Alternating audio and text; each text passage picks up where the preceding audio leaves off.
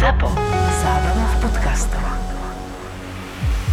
Luky, máme za sebou neskutočne zlú službu, Presne tak. spoločnú. Ty si myslím, že si mal ešte horšiu ako ja, ja takú smutnú, ty skôr takú, že si riešil veľa, Mm. ale zapamätal som si tú časť, kde si prišiel aj za mnou, že poď. Áno, včerajší večer bol naozaj hardcore.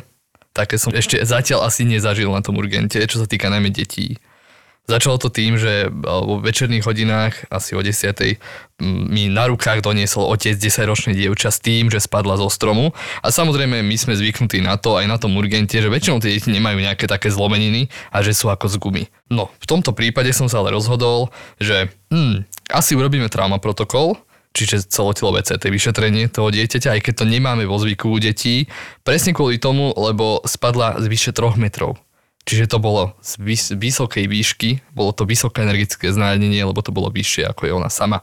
No, a dobre, že som tak urobil. To 10-ročné dievča v mojej ambulancii ležalo predo mnou na posteli. Sestrička jej, sa jej snažila zobrať krv. Prišiel som k nej, začal som vyšetrovať a už vtedy som zistil, že prakticky dolnej končetiny má tam tzv. hypotóniu tých dolných končetín, a, ale citlivosť tam mala zachovanú.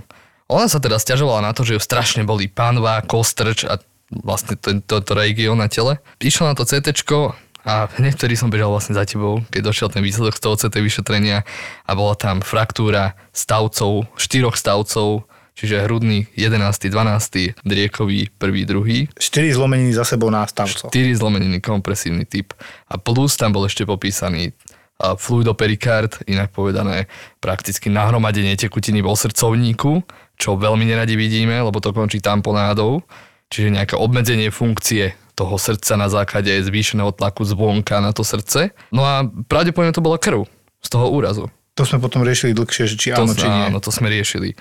Takže začalo to vybavovačkami ten večer, sestrička, ktorá prišla vystriedať tu pred, pred ňou, skoro skolabovala, keď to videla. No a potom ma čakala tá ťažšia časť, oznámiť to rodičom, že čo sa deje s tou malou a že čo treba robiť. Nakoniec bola teda prevezená na detskej kramáre a dúfam, že sa má dobre. Ako to zobrali rodičia. Rodičia to zobrali asi tak, ako by som to zobral ja, kebyže som na ich mieste, zložili sa tam. Tak pekne Normálne povedané. odpadli. Normálne odpadli, áno. Lebo ja som ešte odišiel z miestnosti, že nebudem tam, čo som ťa pýtal, že či Mhm. ma tam chceš, že nie, nie, to zvládnem v pohode, tak ja som šiel robiť svoju robotu ďalej, no. lebo ako vieme, ja utekám z tej isky často na ten urgen, ma to tam proste nasáva a mám tam aj lekárskú izbu. A tak som si hovoril, že poradíš si, zvládneš to. A chcel som chvíľku aj vidieť, že jak tí rodičia, ale mal som robotu, tak som teda išiel robiť. Mm. No, je otec chlap ako hora, matka malá tenka a obidvoch to zobral úplne rovnako. Oni sa ti tam zložili na zem? Zložili. Otec si musel klaknúť, matka odpadla. Už o pár mesiacov bude nemocnica Bory dostupná pre všetkých pacientov úplne zadarmo. Bude vybavená nielen špičkovým medicínskym personálom, ale aj technológiami. Máme dva lineárne urychlovače, z toho jeden je roboticky automatizovaný prístroj, volá sa Cyberknife alebo kybernetický nôž. To je prístroj, ktorý prinášame ako prvý do slovenského zdravotníctva, takže pacienti s určitým typom onkologických diagnóz doposiaľ museli za touto liečbou dochádzať do zahraničia. Okrem ožarovacích prístrojov, ktoré liečia efektívnejšie, rýchlejšie a šetrnejšie k pacientovi, bude nemocnica Bory disponovať napríklad aj robotom, ktorý bude lekárom pomáhať pri operáciách. Najväčší benefit roboticky asistovanej chirurgie v tom, že je precíznejšia, je jemnejšia tá operatíva a dá sa operovať v podstate aj v ťažko dostupných lokalitách ľudského tela, ako napríklad malá panva. Panva sa u ľudí zužuje a v podstate, ak sú to nejaké operácie prostaty, alebo ak je to u mužov na dajme tomu, alebo u ženy na maternice, alebo ak je to operácia e, nízkej časti hrubého čreva, ten priestor je mimoriadne limitovaný a ťažko sa tam pohybovať otvorene a takisto aj laparoskopicky. Preto tá robotická chirurgia je v tomto lepšia, ako keby lepšie sa ten operatér dostane aj k tomu nádoru a vie ho lepšie zoperovať. Viac o najmodernejších technológiách, ktoré bude využívať nemocnica Bory, si vypočujte v Penta podcaste v rozhovore s manažérom pre medicínske projekty Milanom Marinčákom. Objavte Penta podcast.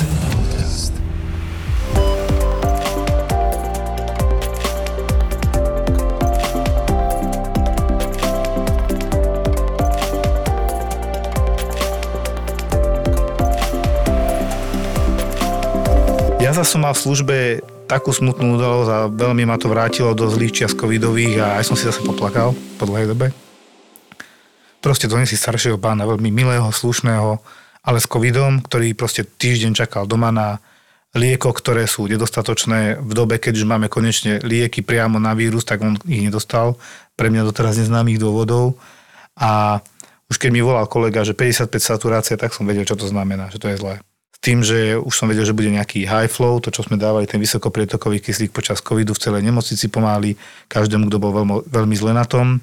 A toto bol pacient, ktorý bol v podstate veľmi chorý, po infarte, trojcievne postihnutie, to, čo tam my napíšeme. To znamená, že tri cievy mu riešili na srdiečku, ktoré mal poupchávané, mal potom bypass, čiže aj našité cievy, diabetik, starší pán, okolo 70. A najhoršie je, keď si za ten krátky čas uvedomím, že to je strašne príjemný a milý človek. Mm-hmm. Potom som teda aj tých príbuzných tam zavolal. Ja keď vidím, že ten pacient proste je na umretie, tak ja zavolám tých príbuzných, že poďte sa rozlúčiť. Mm-hmm. Od začiatku som im povedal, že je to strašne zlé. Ešte som si pozeral potom snímky, tie výsledky boli jasné, tam dokonca zlyhávala pečeň, čo som teda dlho nevidel pri covide, ale býva to niekedy, možno v kombinácii s nejakými liekmi, ktoré tam mal. A on bol prijatý, dal som ho teda na ten high flow. Teraz ešte som si hovoril, že ježiš, po pol roku skladám high flow jak Lego, to je ten high flow, to je tá vysokoprietoková oxigenoterapia, teda ten kyslík, ktorý viete vyšplhať na 60 litrov. V stene, to, čo dávame zo steny pacientom, To je tak 15. a to je prietok, hej, to je do 15 litrov a s tým prietokom súvisí aj vzostup parciálneho tlaku kyslíka, čo máme bežne 21%, tento pán mal okolo 45-50 Pomer kyslíka voči plynom, ostatnému hej. vzduchu, no, ostatným plynom. Čiže mu zvyšujeme tlak, do, do, ten, ten e, prietok a zvyšujeme mu percento e, kyslíka vo vzduchu, tej zmesi, lebo ľudia si myslia, že dostáva kyslík. Ty dostávaš percento kyslíka nejakého v, tom, v tej zmesi vzduchu. No a tento prístroj ti dokáže natlačiť fakt, že maximum a to už bola taká zúfalosť, že som to tam proste vypeckoval, inak som to nevedel. Chvíľku sa mi zdalo, že dobre, a ja ti poviem tak, že 84 bolo najviac, čo som z toho dostal. On mal saturáciu pulzným oximetrom, to, čo dávame na prst, najviac 84. To, čo bolo v labáku, čo sme mali teda z prsta, z kapilári, bolo by lepšie z arterky, ale on mal všetko pokolabované, to nebolo dobré, tak mal 66. Čiže celé zle. A tak bol prijatý normálne, ja som príbuzných poslal, dokonca aj farára si zavolali na základe mm. tohto, akože aby mu dal posledné pomazanie. A on bol celý čas ako privedomý, lucidný? On bol strašne vyčerpaný, Mhm. chvíľami bol privedomý, že aj sa snažil odpovedať, len ho to vyčerpávalo, tak ja som sa snažil ho netrápiť. Keď som videl tie výsledky, som vedel, že aj oni sa ma pýtali, že či to dá, hovorím, šanca, že to on zvládne je strašne malá. Môže volať na áro, ale pri pokuse o intubáciu pacienta nám zrejme v tej chvíli by zomrel, lebo tak to bývalo. To ja si dobre pamätám. A na tom flow aj štatisticky mal väčšiu, väčšiu šancu. Ja som komunikoval s aristkou, lebo my aj tak tie prístroje high flowy si požičiavame z ára. Tam sú uložené, oni tam potom vymieňajú hadice, čistia a tak ďalej. No a napriek teda všetkej snahe sa samozrejme splnilo to, čo som čakal a o 4 ráno som teda obvolával rodinu a príbuzných. Pamätám si, ak sme sedeli v tvojej lekárskej izbe, rozprávali sme sa o tom pacientovi s tým, že tam nie je moc dobrá prognóza. Áno. Pri to otvorene povedali. No a aj si ma zobudil, musím ti pravdu povedať, o tretej nad ránom, jak si bystrel z lekárskej izby išiel riešiť, bohužiaľ to dopadlo tak, jak to dopadlo. To je dôvod, prečo bohužiaľ väčšinou spím oblečený v bielom. Áno, vystrelil a jak som ho už pri príjmaní povedal, takže som vedel, že no, asi tam strávim celú noc pri ňom. To už poznám proste z tých starých zlých čias. A aj to tak dopadlo ako v tých, v tých starých zlých časoch. Takže ja by som chcel povedať jednu dôležitú vec, ako také poučenie z tohto prípadu je, starší pacienti na 65 rokov, ktorí máte viacej ochorení, máte právo na liečbu antivirotikom, to je liek proti vírusu a proti jeho množeniu. V tejto chvíli je to Paxlovid, iný nemáme. Normálne oslovte toho obvodného, či, si, či ho môžete dostať. Jedinou podmienkou je potvrdený test, už je jedno aký v tejto chvíli. A aby to bolo do 5 dní od vašich príznakov. Nečakajte. A do 5 dní vrátanie, alebo? Do 5 dní od, od príznakov. Uh-huh. Čiže do 5 dní, keď si urobíš test a máš 75 rokov, máš cukrovku, ťažkú, máš chore srdce, plúca, hocičo. Lebo napríklad u tohto pána sme aj zistili, že ja som pozeral tie rengeny, že ale tam vyzerá, že aj nejaká fibroza schovaná, o ktorej sme nevedeli. Že plúcna Čo fibroza? ešte zhoršovalo tú prognozu samozrejme, Nejaká, lebo povedzme to, jazvovitá prestavba plúc, alebo... áno, na základe nejakého predchádzajúceho inzultu v minulosti, tam bolo, že nejaké veľké fajčenie, potom debata o tom, či on dá, zastával nejakú funkciu, že čo si s plynom robil, nerobil a potom sa ukázalo, že robil v kancelárii, nie priamo s plynmi. Mm-hmm. Takže sa ukázalo, že toto príčinou nebolo. Ale jednoducho to predisponovalo to ochorenie plúc ešte k horšiemu priebehu, aký som už videl aj tak. Ešte predtým som tam riešil a dosť významne od rána, lebo to bola sviatková služba, pacientku, ktorá v podstate bola prijatá už so samotnou závažnou diagnozou ťažkej leukémie, to znamená nádoru bielých krviniek, keď to preložím po slovensky, a prišla s chudokrvnosťou, čo je celkom očakávateľné, s nízkymi doštičkami. To je pre teba samozrejme, ale povedz prečo. Jaj, áno, samozrejme. Tak pre našich fanúšikov a pre vysvetlenie, pri leukémii to, čo je najviac očakávané, je tým, že sú pomnožené niektoré rady jednotlivých elementov, tých buniek, tak je to na úkor tých druhých, logicky. A tuto nám tým pádom chýbali konkrétne červené krvinky a konkrétne doštičky. Na úkor týchto boli pomnožené biele krvinky, ktorých tam bolo 6-násobne viac vo väčšine tých odberov za posledné 3 dní, ako teda potom chýbajúce tieto konkrétne bunky. Lebo je to nádor, on nejaká rastie, nejaká expanzia tam ja utláča tie Kostnú ostatné. dreň. Áno. V podstate kostnú dreň, kde sa to všetko tvorí, ale z niektorých konkrétnych kmeňových buniek. Hej, a není ich tam pripravených 5 miliónov. No. Táto pani mala okrem tohto zásadného problému, že ju doplňame, tak, takto my hovoríme, substituujeme. Ďalší problém, už keď som ju videl pred doma dňami, tak mala také nafúknuté brucho bolestivé a menej močila. Veľmi lucidná pani doktorka na internom si toto všimla a pretlačila ju samozrejme so súhlasom primára interného na jednotku intenzívnej starostlivosti, kde teda bola odsledovaná, bol privolaný urológ a našlo sa tam, že tam mala tzv. urátovú drť, teda kamene, ktoré upchávali vyústenie z močového mechúra, ale tak veľmi, že všetko tam stálo predtým. Ten urológ tam ráno robil teda kontrolné sono, pozeral to, tá pani mala hrozné parametre, čiže asi 10-násobne zvýšené obličkové parametre. Do toho mala veľmi kyslú krv, keď to takto poviem, pH 7,11. Mm. So životom nezlučiteľnú hodnotu kália, draslíka, ktorá bola okolo 9. Fú. Či to všetko hovorilo jasne, že treba ju rýchlo zdializovať, lebo mi tu umre. Ona bola taká unavená, somnolentná, spavá, a bolelo ju to brucho. Tam v tom katetri močovom nebolo ani moc moč, ale skôr krv, čo teda súvisí so základným ochorením, plus tým, že to potrebovali vyčistiť. Tá pani doktorka predtým rozbíjala ten kameň, ktorý bol taká jedna veľká žula, potom sa to rozsypávalo a stále to upchávalo. Čiže ten urolog tam normálne prišiel ráno na vizitu to pozrieť a mi hovorí ona, že no, ešte tam niečo málo je, ale už by to malo odtekať a teda veľa nejde. A ja už hovorím doktorke, no ja už som začal riešiť, že dialýza lebo pani je na tom naozaj zle, tie výsledky sú katastrofálne, čakám, kedy naskočí nejaká závažná arytmia a budem mu resuscitovať. Tak som teda po pár telefónoch, on sa to zdá, ale to je aj 2-3 hodiny roboty, vybavil, e, že treba zaviesť dializačný katéter, to je taký špeciálny typ kaníly, ktorá sa dáva priamo do žily, aby teda sa dala pacientka zdializovať. Následne som vybavil dialýzu, pacientka bola zdializovaná, vrátil sa úplne iný človek. To bolo neskutočne, ako ona ožila, aj sa konečne usmiala. Ešte povedala, že ďakujem, pán doktor, strašne dobrý pocit. No niekedy mám také služby, že odmietam veriť tomu, čo mi chodí. Mne totiž chodia aj deti od pediatrov preposlané hore, s ktorými si pediatri určitým spôsobom nevidia rady, pretože očakávajú, že na urgente bude vždy prítomný urológ a pozrie sa deťom na zapálené pipíky. Tak toto pekne poviem. Mm-hmm. Za predchádzajúcu nočnú cez sviatok som mal tri po sebe idúce zapálené predkošky, čiže nejaké balanopostitídy tých detí, ktoré úplne rovnako vyzerali. Deti boli v rovnakom veku, skoro rovnakom, 6 mesiacov, 8 mesiacov a znovu 6 mesiacov, takéto malé detičky. A samozrejme, ja som to videl prvýkrát takého dieťaťa. Na medicíne ťa neučia, čo s týmto robiť. Takže som volal urologickú príslužbu, kde im bolo pekne vysvetlené, že nech sa nemám báť, nech im to proste umiem. A následne som musel edukovať tie matky, aby im to aj doma umývali. Lebo tie matky sa totiž báli s tým čokoľvek robiť. Oni si mysleli, že to dieťa e, prestane cikať. Čo je absolútne logické, keď je to úplne opuchnuté, hej. Ale nakoniec som ich potrápil, vyumýval som im to betadinom a odišli domov s poučením, ako to ja tam píšem do tých lekárskych správ a na druhý deň sa hlásili u urológa, kde už boli doriešené, ale to je taká vec, ktorým si asi prejde každé dieťa. Každý chlapec. Tak každý chlapec, áno. Jednu vec mali spoločné tie deti, boli to jedináčikovia, takže asi chápeme, kde bol ten problém. Na to bol taký kedysi vtip, že keby som nebol chlapec a sme chudobný, tak sa nemáš čím hrať, vieš.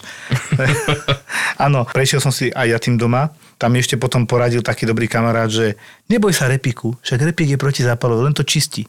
Čistí to, on sa to odzápali a tými zápalmi to trošku aj musí prebehnúť. Vďaka tomu sa tá predkoška vlastne uvoľňuje od toho spojenia no. s vásom, hej. Čiže ono to je skoro aj potrebné trošku. No ona sa ani nemá nejakým spôsobom uvoľniť do určitého veku. Áno. Myslím, že do 6 rokov, ak si dobre pamätám. No ale uh, zaujímavé na tom je to, že tí rodičia prichádzajú vždy s tou istou otázkou. Ja neviem, odkiaľ to oni majú. Že keď je zapálená tá detská predkoška, dojdú úplne zhrození a budete mu to tu zaživa trhať dole?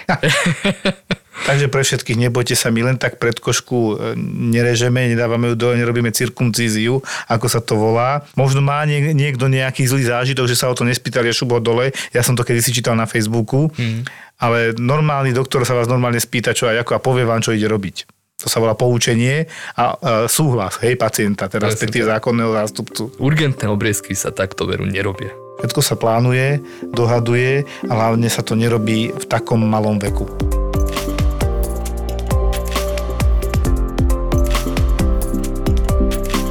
Máme našťastie aj také úspechy, ako som zažil ja relatívne skoro ráno v tej službe, okrem tej pani, ktorá bola dializovaná.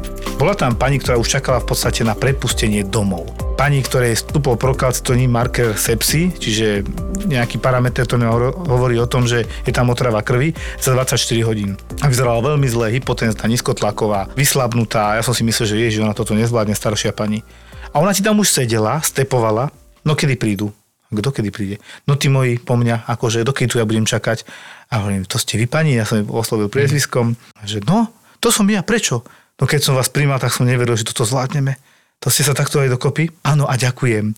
A hovorím, to je taká paráda a potom prišli tí príbuzní po ňu, tak ešte zakývala, pozdravila nás naozaj, že z tých výsledkov, kde som si myslel, že tak toto neviem, či zvládneme, bola tiež na jednotke intenzívnej starostlivosti, tak ona o 10 dní od diagnózy, od ochorenia, po tom, ako to teda zabojovala kopec antibiotík, infúzií, všetko, čo k tomu bolo treba, zrazu pre tebou sedí pani, ktorá čiperná, už pochoduje, lebo je nervózna, už chce ísť domov, má síce 80 rokov, vôbec to na nej nevidno a vtedy si presne hovoríš, vek nie je taký dôležitý. Je dôležitý v tom, že keď ochorejú majú. Ja to prirovnávam a chcel som toto aj povedať. Keď starší človek ochorie na akúkoľvek infekciu alebo vôbec sa zdehydratuje, spadne, zlomí si koksu, ja to prirovnávam k tomu, že máte výlet, idete s dieťaťom a starším človekom. A teraz, keď sa zgúla dieťa v tom lesíku smerom dole po tom lísti, veľká pravdepodobnosť, že sa mu nič moc nestane, je ľahšie, pozviecha sa a vyšplhá sa hore zviecha sa vám 85-ročná babka, mamina, hocikto, skoro na 100% si niečo zlomí a bude to mať vážne následky.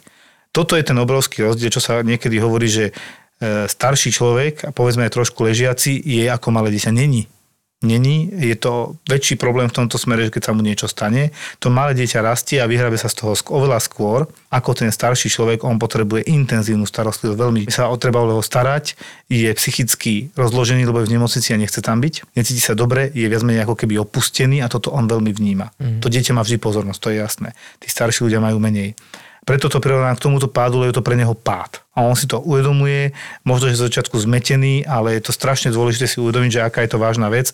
A pre nás, ja to nechcem, aby to vyznelo teraz, že keď niekto je dlhodobo ležiaci, že to je iné, ale je to iné v tom, že vrátiť tú pacientku aspoň na 90% v takom stave, ako bola pred chorobou. To znamená táto pani, ktorá robila na záhradke, ktorá pomáhala s vnúčkami, vnúkmi, tak vyzerala fakt, že to nezvládne a nakoniec to zvládla a je z nej taká istá pani ako predtým.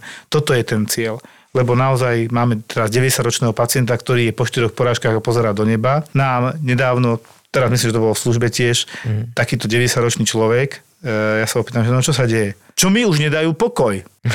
To, toto mi len povedala. Však už len ležím. Čo ma už nenechajú? A vieš, čo chcela tým povedať tá Jasné. pani? Bola úplne pri zmysloch, ale po štyroch porážkach takto uvažuješ, bohužiaľ. Videl kvalitu života. Tak.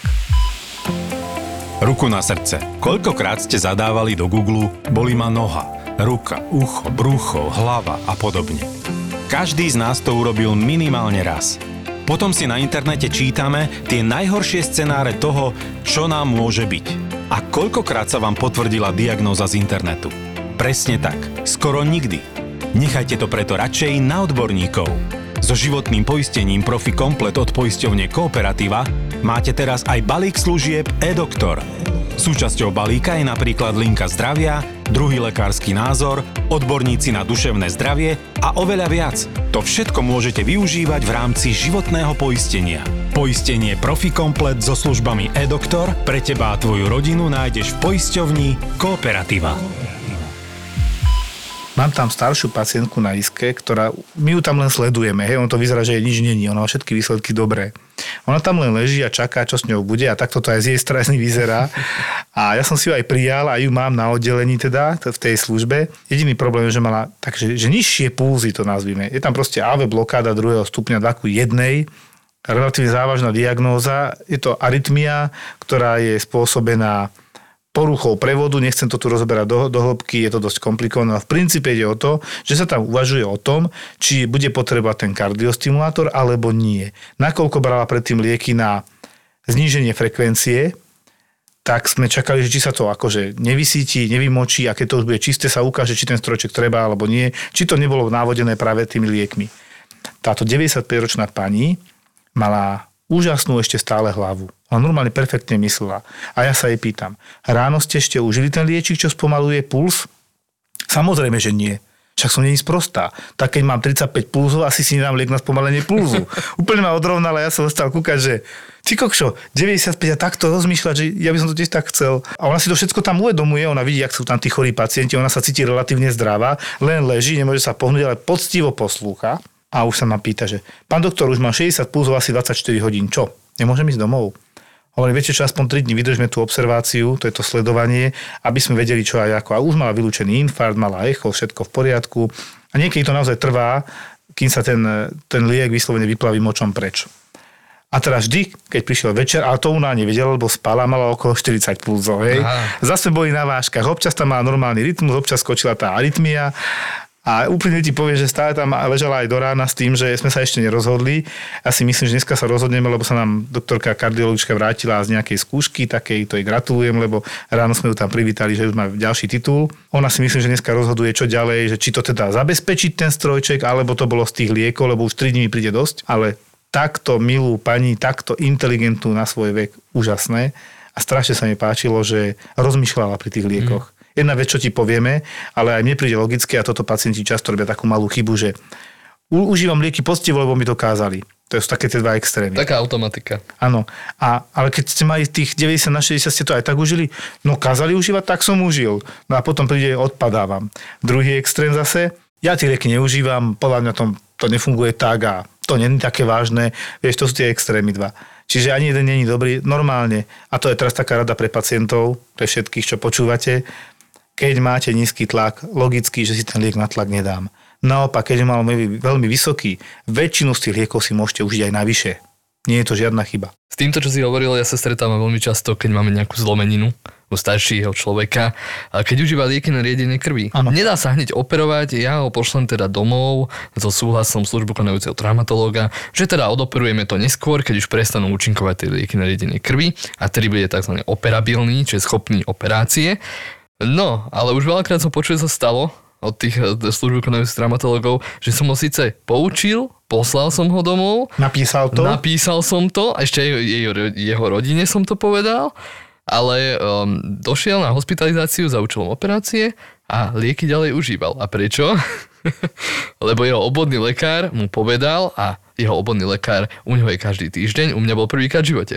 Áno. Takže je to aj o tej dôvere. Áno, to úplne chápem. Ale máme tu aj takých, že som na toho pacienta s covidom, hej, on užíval varfarín, to je nariadenie krvi, e, konkrétne on to mal kvôli arytmii, ak si dobre pamätám, a mal to číslo vysoké, že 6. Teraz tam mohla byť debata presne, že užil na viac, alebo mal to z tej otravy krvi. Čiže normálny človek má to číslo niekde okolo 1. Áno, keď užíva tento liek, tak medzi 2-3 po operácii chlopne medzi 3-3,5 dokonca. To číslo znamená vlastne, ako rýchlo sa tá krv zrazí v porovnaní s človekom, ktorý nie je liečený. No a tento pán podľa mňa ani neužil zle tie lieky, ale v rámci otravy krvi, tam sa všetko rozhádže, v rámci zlyhávania pečene. To jeho liečba proti zrazeninám bola viac ako efektívna a iba som čakal, keď začne od ďal krvácať, čo sa chvala Bohu takto na oko nestalo. Čo sa deje vnútri, to samozrejme nevidím, ale na druhej strane, čo ma teda fascinovalo a nechápal som, mal 35 D dimer, čo by mohlo značiť buď krvácanie, alebo ešte aj zrazeninu. A vlastne ja som ho nemohol riediť, čo pri covide bežne robíme, že riedíme krv, lebo tam tie zrazeniny vznikajú. Je to jeden z rizikových faktorov, priamo prebiehajúci covid, ochorenie. Tuto som zvolil, že no, nemôžem mu dať nič na riedenie krvi, lebo keď mi začne krvácať, tak idem proti lege artis postupom, čiže idem podľa správnosti liečiť.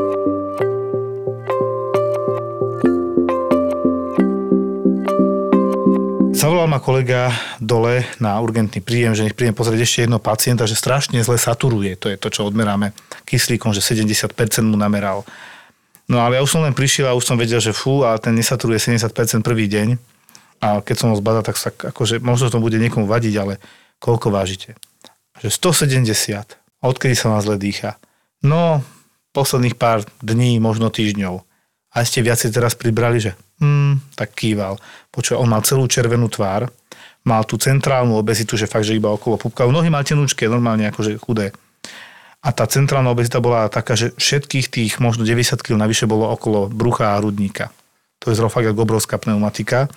Jemu to normálne tlačilo, si videl normálne ten e, zvýšený venózny návrat, ako to my voláme, čiže napumpované žily na krku, červený, červený ksicht, ale strašne červený, do toho plúcne ochorenie, ktoré sme tam potom našli v diagnózach a už som vedel, že no tak ja budem musieť aj tak prijať.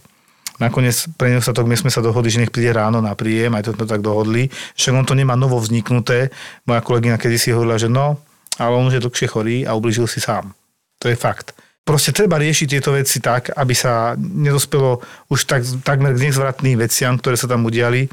Samozrejme mal 200 na 100 tlak, na cukrovka. Našťastie nemal ten cukor, že 35, bolo to nejakých 15, 16. Ale na tú červenú tvár nezabudnem, aký on bol bordový vyslovene a určite mám spánkové apnoe, to je, že proste v spánku sa musel budiť, zle dýchať, neviem, či spal na boku alebo ako fungoval. No dosť dlho sme sa s ním rozprávali a sme sa dohodli potom na také plánovanej hospitalizácii a by som chcel povedať to podstatné, že to je tiež taký ten extrém, ktorý ale nechceme vydať. Chceme, aby sme vedeli pomôcť.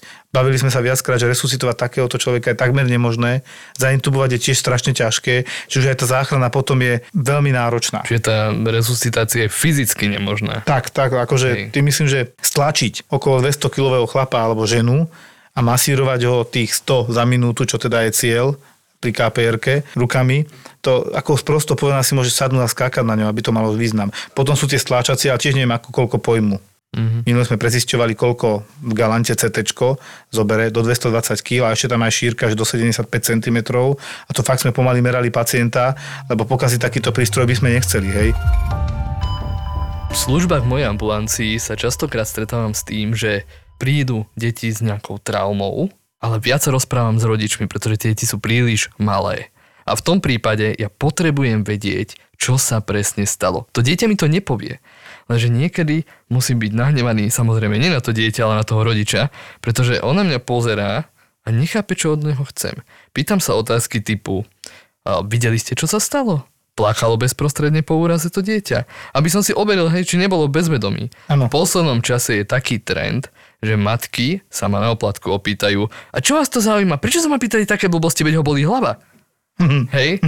No, naopak, poslednej nočnej, to bolo niečo úplne z iného súdka. Mal som dvojročné dieťa, ktoré prišlo s tým, že matka ho doniesla na rukách. On mi asi zjedol sponku. Tá matka mala sponky vo vlasoch rôznej farby, tej istej veľkosti. Vybrala presne tú istú farbu, ktorej, o ktorej si myslela, že to dieťa spapalo, keď sa nepozerala a ukazovala mi ho tam. Ona dala tak detailnú anamnézu, že som pomaly ani renge nemusel robiť, ale urobil som a bola tam sponka veľká asi 6x2 cm v bruchu, takže znovu som riešil detské kramáre ako prevoz toho dieťaťa. Chvála Bohu, tá sponka nebola otvorená ale riešil som to znovu s traumatologom aj detským traumatologom. A zhodli sme sa na tom, že tá sponka je v takej pozícii, takej veľkosti, že pravdepodobne neprejde pilorom, čiže vrátnikom, v ďalej, v žalúdku, ďalej, hej. Lebo vo všeobecnosti platí, že ak už prejde tým duodénom, tak by sa mala dať nejakým spôsobom vykakať, aj, treba to odsledovať, to dieťa vždy treba prijať, hej, ale uh, jemu to stalo v žalúdku, to brúško už bolo napúčané, uh, žalúdok na rengene sa javil taký paretický, čiže gastroparéza tam bola tenká stena, hladinka, čiže ten žalúdok vlastne istým spôsobom vypovedal službu v reakcii na to cudzie teleso tam. Nakoniec si myslím, že to skončilo dobre. Máme aj fotku. Áno, toto si prezdielame na Mamaragane. Presne tak. Na našich sieťach, ktoré sme trošku teraz spomenuli. Konkrétne doktor má Filipa Official na Instagrame. Áno. Doktor má Filipa na Facebooku. Doktor má Filipa na TikToku a doktor má Filipa na Twitteri. A samozrejme naši fanúšikovia na Mamaragane, tam bude k tomu určite aj hĺbší popis.